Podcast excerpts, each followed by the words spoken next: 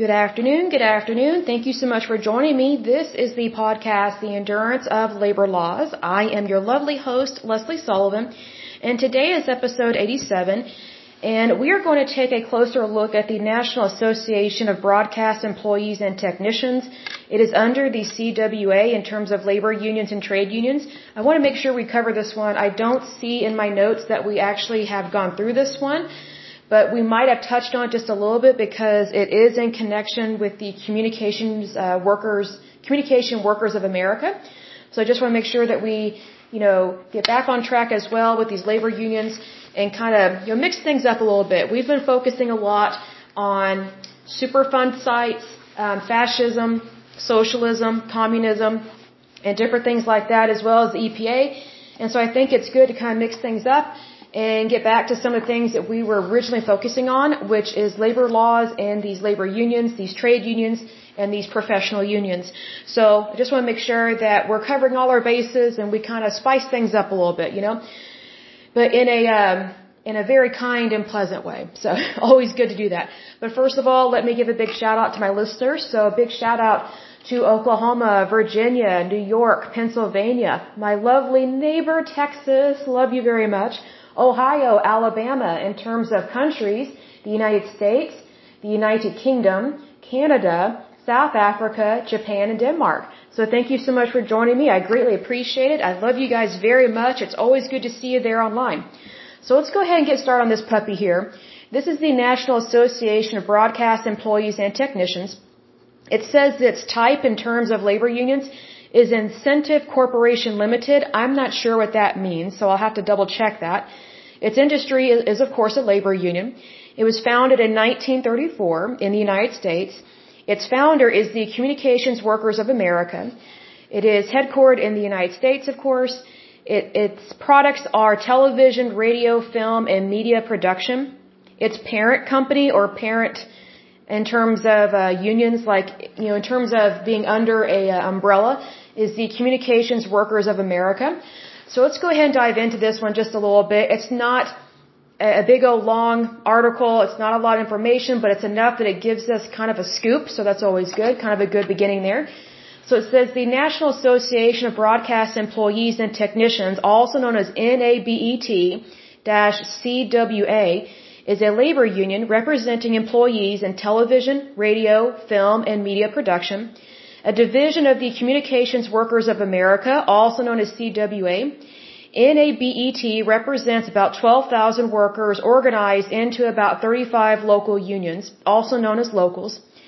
The union was first organized in 1934 as the Association of Technical Workers, so that definitely rings a bell there, also known, also known as ATE. At first covering employees involved in network television and radio, the union was created by NBC as a way to prevent its own workers from joining the International Brotherhood of Electrical Workers. That's why this rings a bell, because we've covered some of these. Okay. The ATE, the ATE would soon expand to other radio networks and by 1937, ATE also included independent radio and television stations. In 1939, the ATE achieved a union shop clause. Oh, that's good. The union's name changed to NABET in 1940 and was affiliated with the Congress of Industrial Organizations, also known as CIO, in 1951. In 1952, Canadian radio, television, and film workers were entered into the NABET fold. In 1965, NABET expanded to include workers in the film industry. In 1968, Canadian NABET locals achieved local autonomy followed in 1974 by full auto autonomy. These locals are affiliated with Unifor. I'm not sure what that is. I will research that because it's not ringing a bell. In 1994, NABET merged with the CWA and changed its name to NABET-CWA, which is what is somewhat known as now. In 2021, let's see here, NABET-CWA helped organize two units of tech and digital workers in NPR's digital media, communications, and audience growth divisions as a part of the campaign to organize digital employees. Oh, that's why that rings a bell. Okay. Initiative to organize tech workers in the United States and Canada. I am, this is not ring a bell because I am against this. Okay. because I don't think it's a good idea to organize any type of tech workers because that will greatly increase the pricing of anything to do in the tech industry, which includes data, includes our cell phones, includes our laptops, our computers, any kind of fiber optics. It will greatly manipulate the market. That's why I was against this one. It says its current officers are Sector President Charles G's uh, Charles G. Uh, Braico and Sector Vice President Lou, I think that's Marinero, almost like Marinara, but it's Marinero, both elected on June 6, 2015. So now I understand why some of this rings a bell. Okay, so here's the thing. I'm not against unions, but I am against people zoning in on a type of industry, taking it over, and then manipulating prices. If it's wrong to do that in the stock market and it's wrong to do that in the private sector, then this should be illegal as well because it creates a monopoly. Monopolies are illegal in the United States, even though they happen. I don't understand why, because you would think the SEC would prevent those things and call people out on their behavior, but unfortunately, when it comes to labor unions, they get away with quite a bit. And it's like, well, if it looks bad and it's wrong in the private sector, then it's also wrong for labor unions to behave that way. So we just need to err on the side of caution and be careful, excuse me, what we allow to take place and what we ban or block. Again, I'm all for labor unions, but they need to stay in their place. And they need to be careful about how they organize workers because, you know, workers are very quick to shame and blame their employers. Now, I think we've all had good and bad experiences in terms of employment. I'm not saying that you'll never have a bad employer. I'm not saying that at all. I'm not saying you should never sue them if they've done something wrong. I'm not saying you should never be able to call them out on something, and you should be able to call them out on it because it's freedom of speech. We have that here in the United States.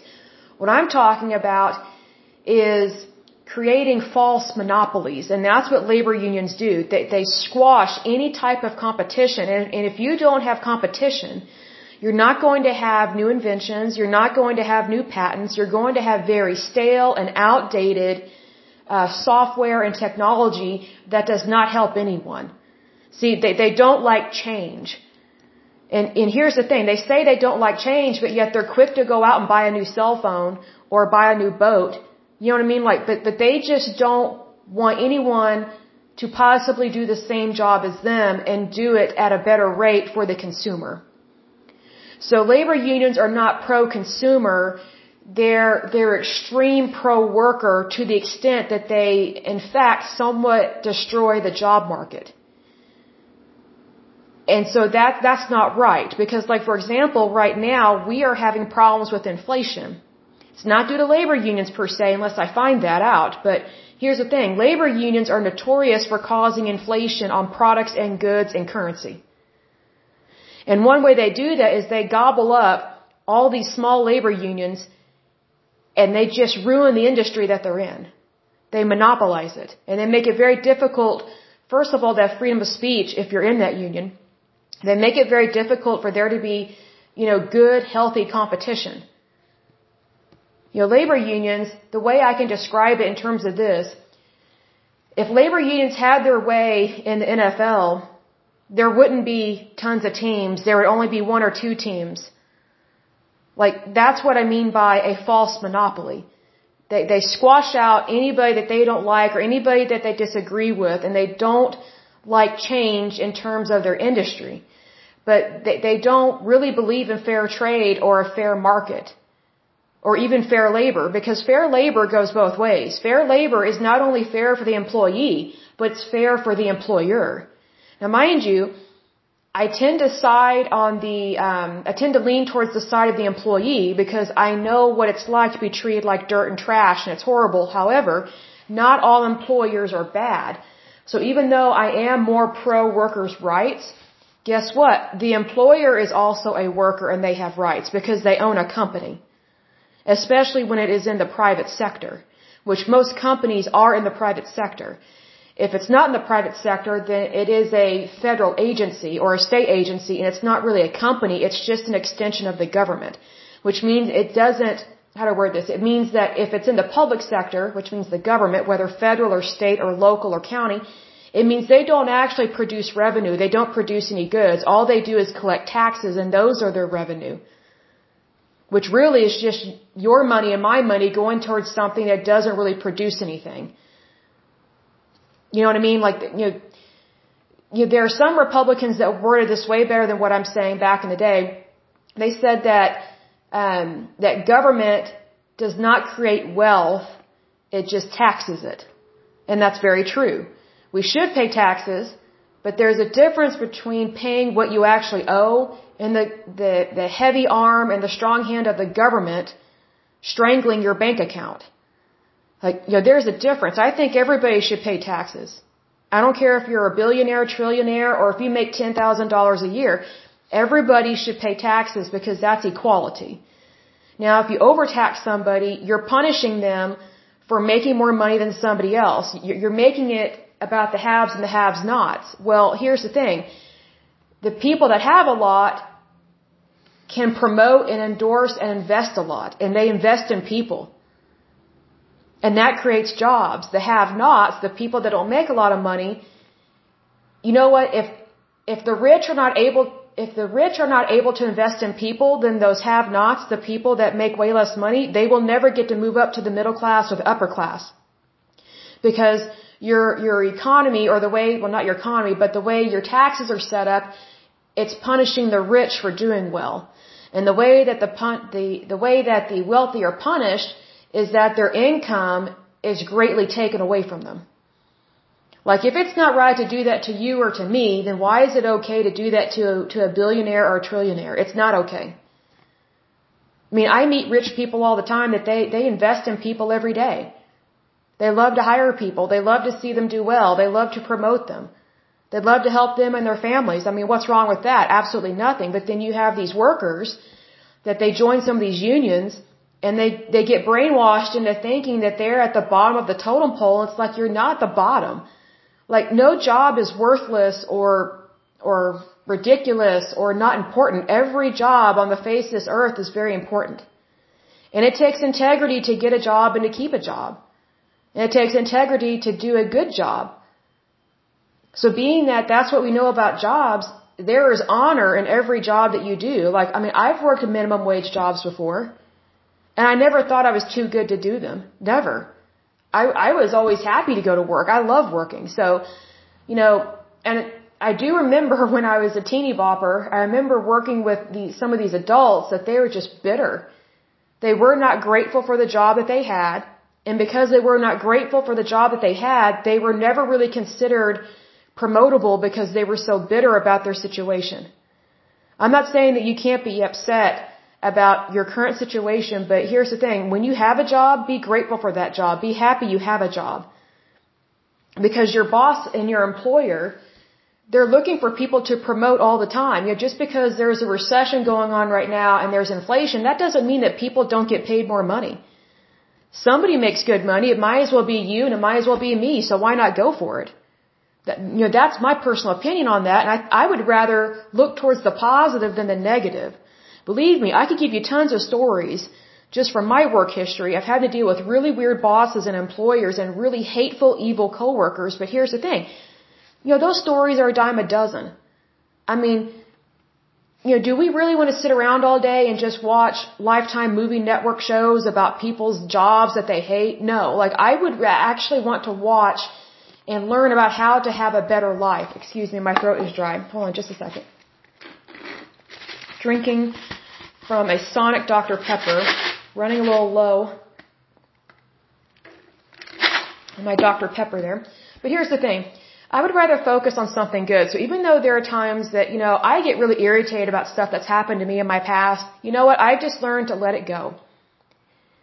And I look at it as, okay, what can I learn from that?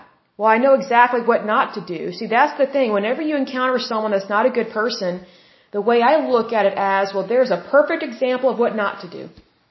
Even though I already knew not to behave that way, it's just a sure, solid example of, hey, this is really what you shouldn't do. And so whenever I come across something I don't like, me personally, first of all, I pray for that person. I ask God to forgive them. And I ask God to bless them. Because here's the thing. God can't bless a bitter heart. He can't bless an evil person. Because in order to bless someone, you know, biblically speaking, and because of the, the covenant and the blessing of Abraham, God cannot bless someone that has been awful to someone else and is not repentant. That's the thing. So when you're asking God to forgive that person and to bless them, you're asking God technically to hold them accountable for what they did and to apologize. Not only to God, but to you or to me or to whoever they hurt or harmed. So that's what it means to forgive your enemies and to love your enemies. That doesn't mean that you tolerate or accept them or that you agree with what they did. That's not what that's talking about biblically, biblically speaking, excuse me. But I'm just saying that from what I do, from my personal experience, I've learned to pray for people, especially bad people, because otherwise you get locked in this revolving door of misery, of not letting go of the past. And when you don't let go of the past, it's very difficult to enjoy your future. It's very difficult and you won't look forward to the future. You won't look forward to new, to new and brighter days and new beginnings. And I know it's tough. It's, it's been tough for me. I'm sure it's been tough for you. And I'm sure there are some going through really tough times right now. I mean, I see the gas prices. I see the price of real estate. I see what's happening in the state of California. A mass exodus, unfortunately. I mean, my goodness, if this isn't a wake up call to California that they need to lower their taxes and, and really get things together, I mean, the only people that are going to be left are the super rich if everybody else leaves. And then guess what? Eventually the super rich are going to leave because they don't want to pay all that. I mean, there may be some crazy Democrat, Democrats out there that believe in high taxation, but here's the thing. Eventually they are going to get sick and tired of, of paying for everybody else's whim in, the, in these programs, these social welfare programs that don't actually work.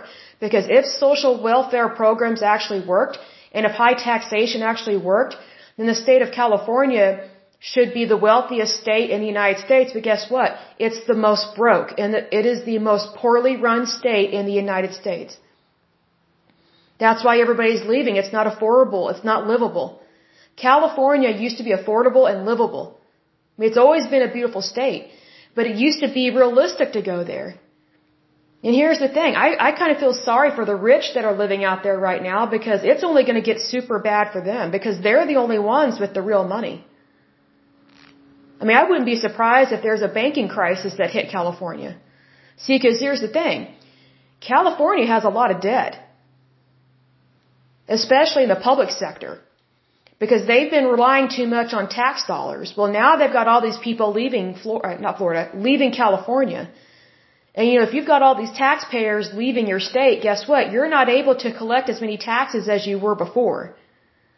And if they cannot collect as many tax dollars as they did before, they've got to get that money from somewhere. Otherwise, they're going to default on all their loans and their bonds and their promises that they made. That's called bankruptcy. Like California's been broke a long time. Like people, I think sometimes people ignore the problems of, of the pretty states, like states that have palm trees and beaches and oceans. Like, like they ignore the writing on the wall with those states just because it's so beautiful to live there. There's popular people that live there. You know, you have the, the elite that live there.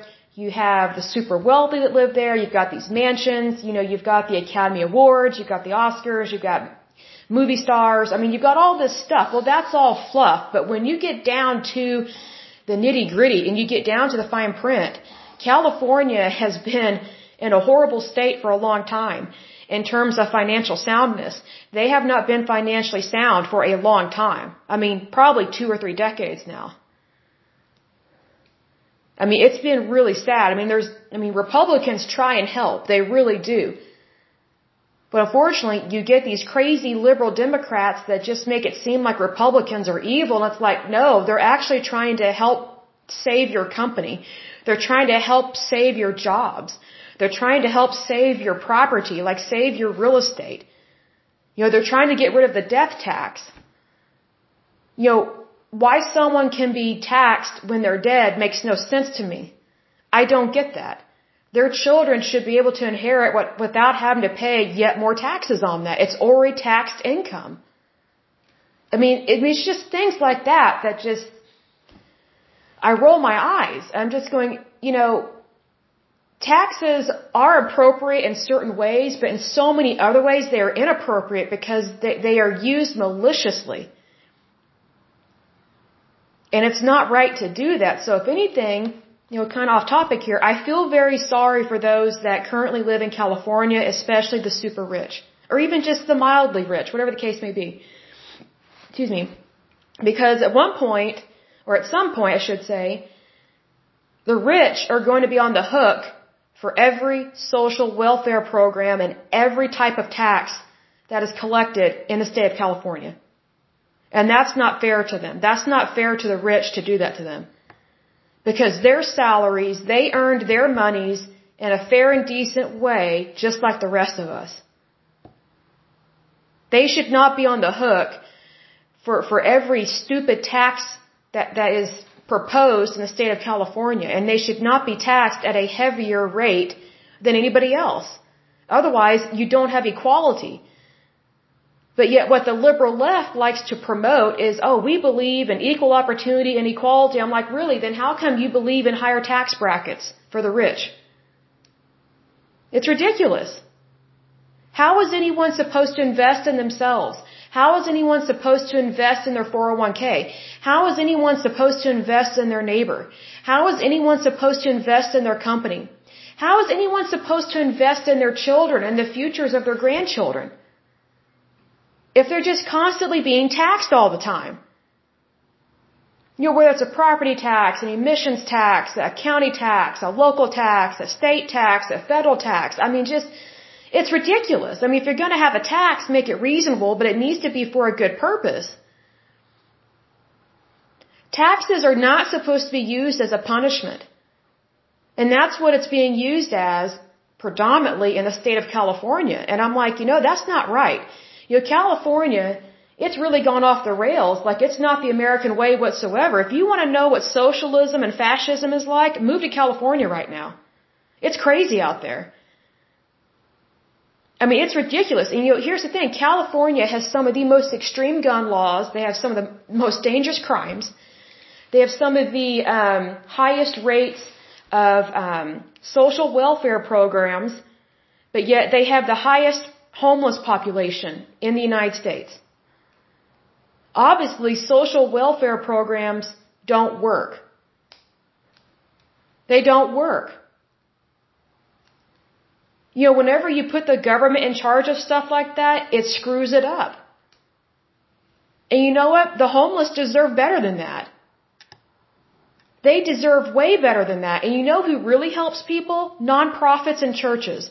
Nobody likes to say that, especially in the state of California, because it's become so liberal.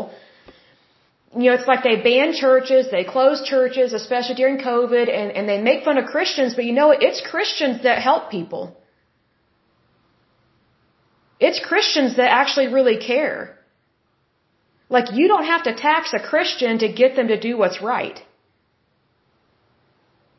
And that may shock, shock some people, excuse me, but it's true. There's so much that goes on within nonprofits and they help so many people. It's amazing.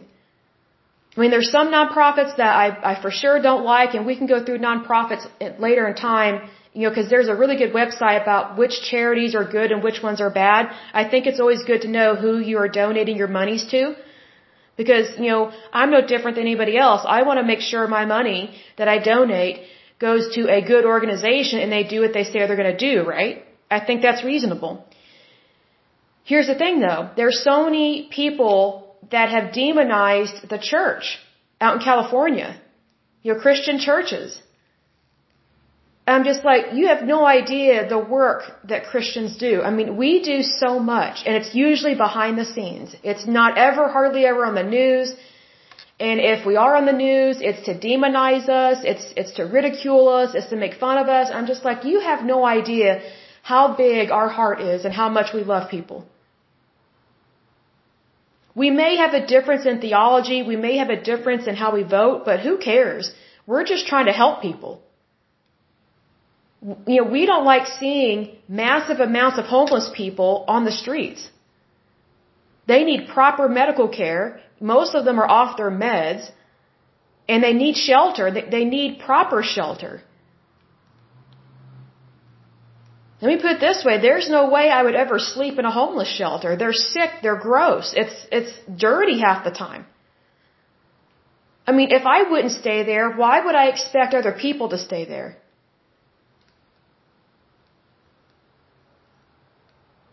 You know, those people that stay there, they, they are my fellow man, my fellow woman, my fellow child. Like, you know, they, they are my fellow human being.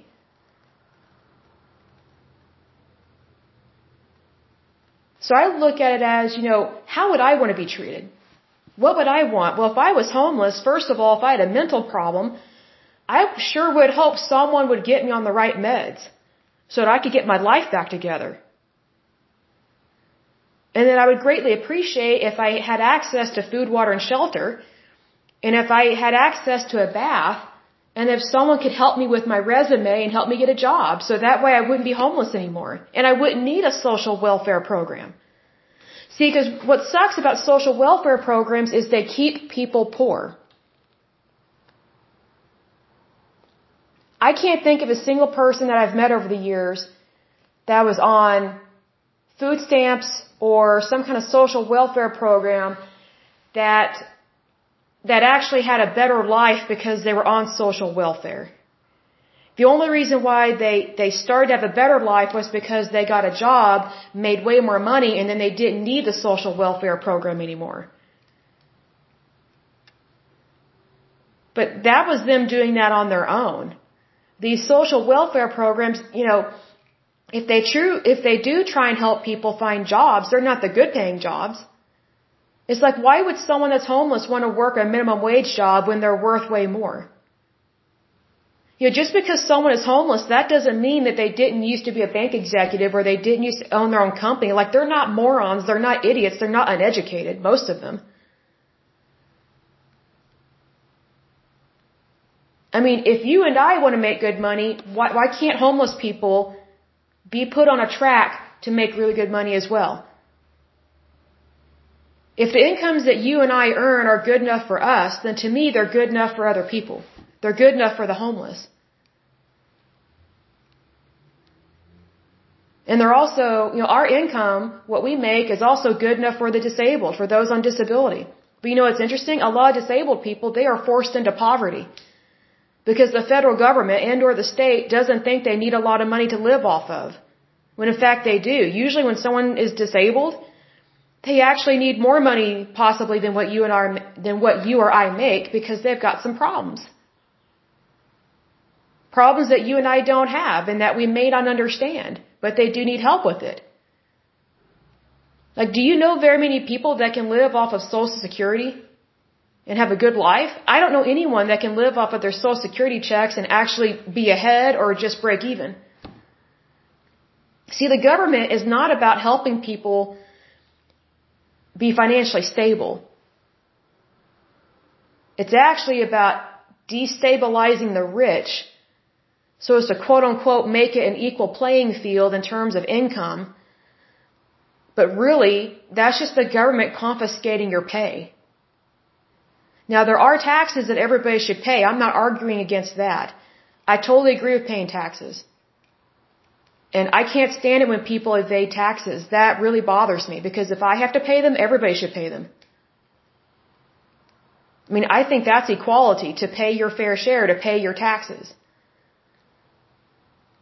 But what I don't like is when the government overtaxes and then overspends and spends on programs that don't even help people. Because we are still not taking care of our veterans. We're not taking care of the elderly. We're not taking care of the disabled. We're not taking care of the chronically ill. And we're not taking care of the terminally ill. What are we doing? What are we doing with our tax dollars as a country, as a nation? Our infrastructure sucks. I mean, if we're not going to take care of people, could we at least have nice roads and airports? Apparently not.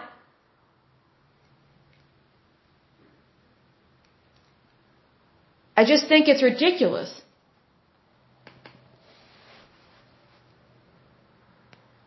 You know, you know, I don't understand, and I'll close with this. I don't understand how we can be the home of the brave,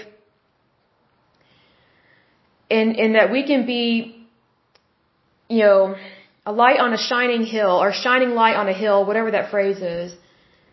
How we can promote freedom and democracy, but yet we're selling out our freedom.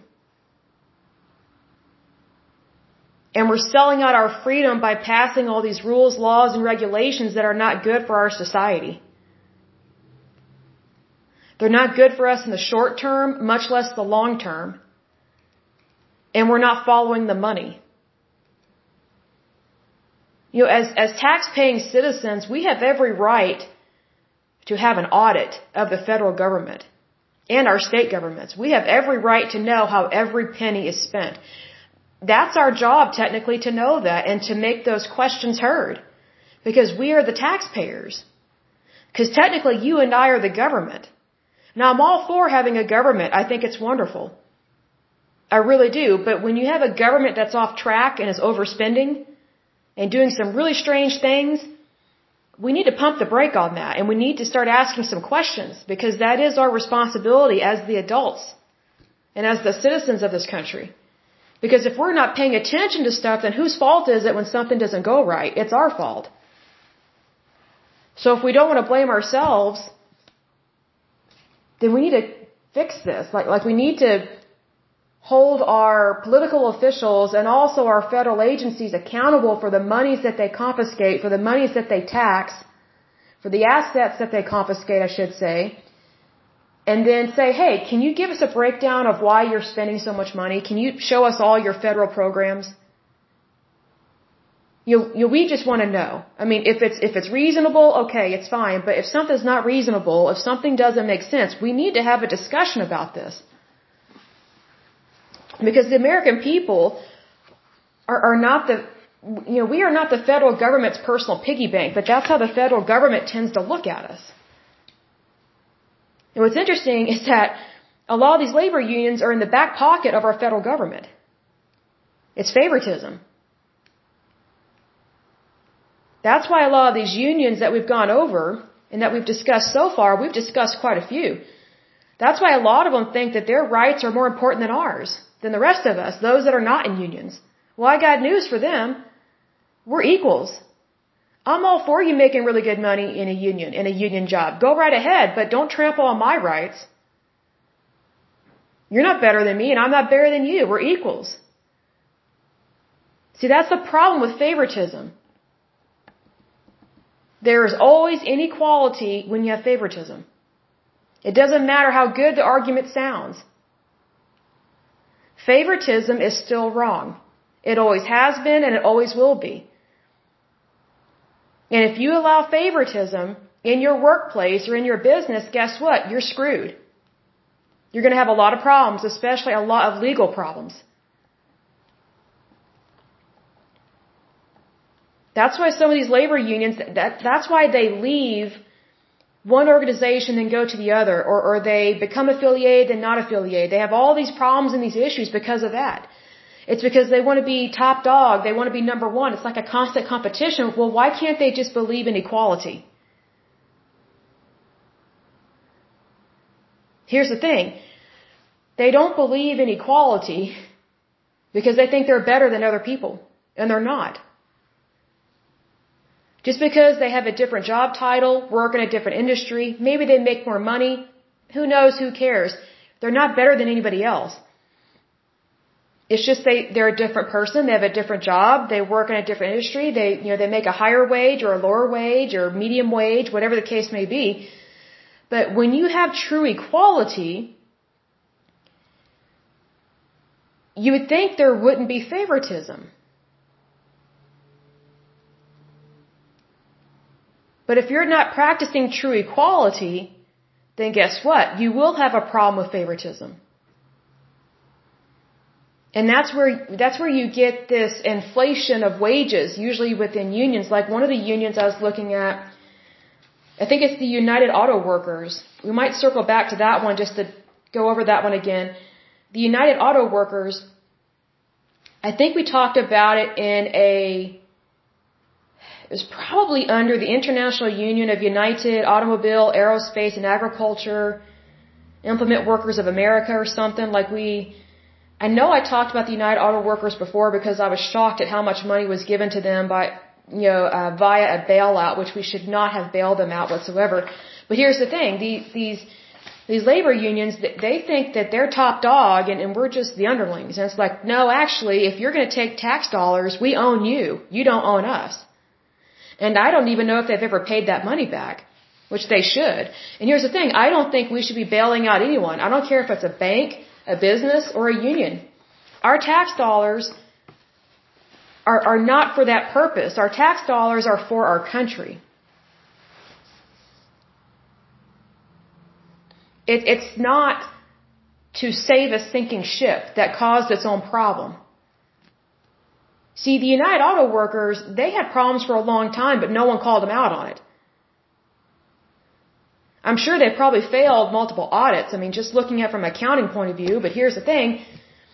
They had these cushy jobs and these cushy benefits, and then guess what? The, the bottom fell out because guess what? They were making way too much money for the kind of work they were doing.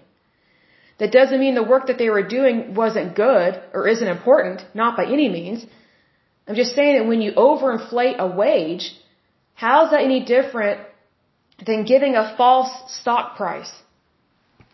Like saying your stock is worth more than it really is. That's exactly what the United Auto Workers Union did. But yet they didn't get in trouble for that. Because they got a free pass because they're a labor union. That's not right. If it's not right to inflate prices over in, in one industry, then it shouldn't be done in any industry, especially when it comes to profit, loss, revenues, assets, and people's wages. Like, I have a big issue with that. Because if you're allowing one type of inflation, then, then technically you are suppressing somebody else, and I don't believe in suppression of any kind. Because I truly believe in equality and freedom of speech. But here's the thing, like, if, if you and I were in the USSR, or some other country where things are not going very well right now, there's no way we could speak up about stuff like this. I mean, I mean, I would probably be arrested in another country if I spoke like this about stuff that's going on. I mean, thank goodness the United States has freedom of speech. Because we're one of the few countries that actually has freedom of speech and actually means it. like you know the United Kingdom they have freedom of speech, but you know they're still socialist.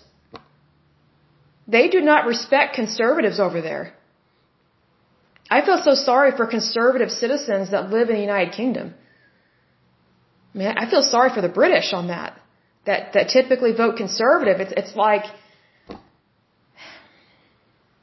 I just imagine it would be very frustrating because the United Kingdom has gotten so liberal and it used to not be so liberal like that. I mean, it's really quite sad because I think the United Kingdom could actually be a way more prosperous nation if it wasn't so liberal and if it, and if it wasn't so socialist.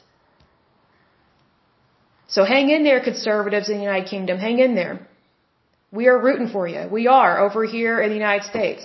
Believe me, we understand what you're going through. We really do. I, mean, I know it probably can't be easy with uh, some of the people that are in the labor union party, but you know, just hang in there.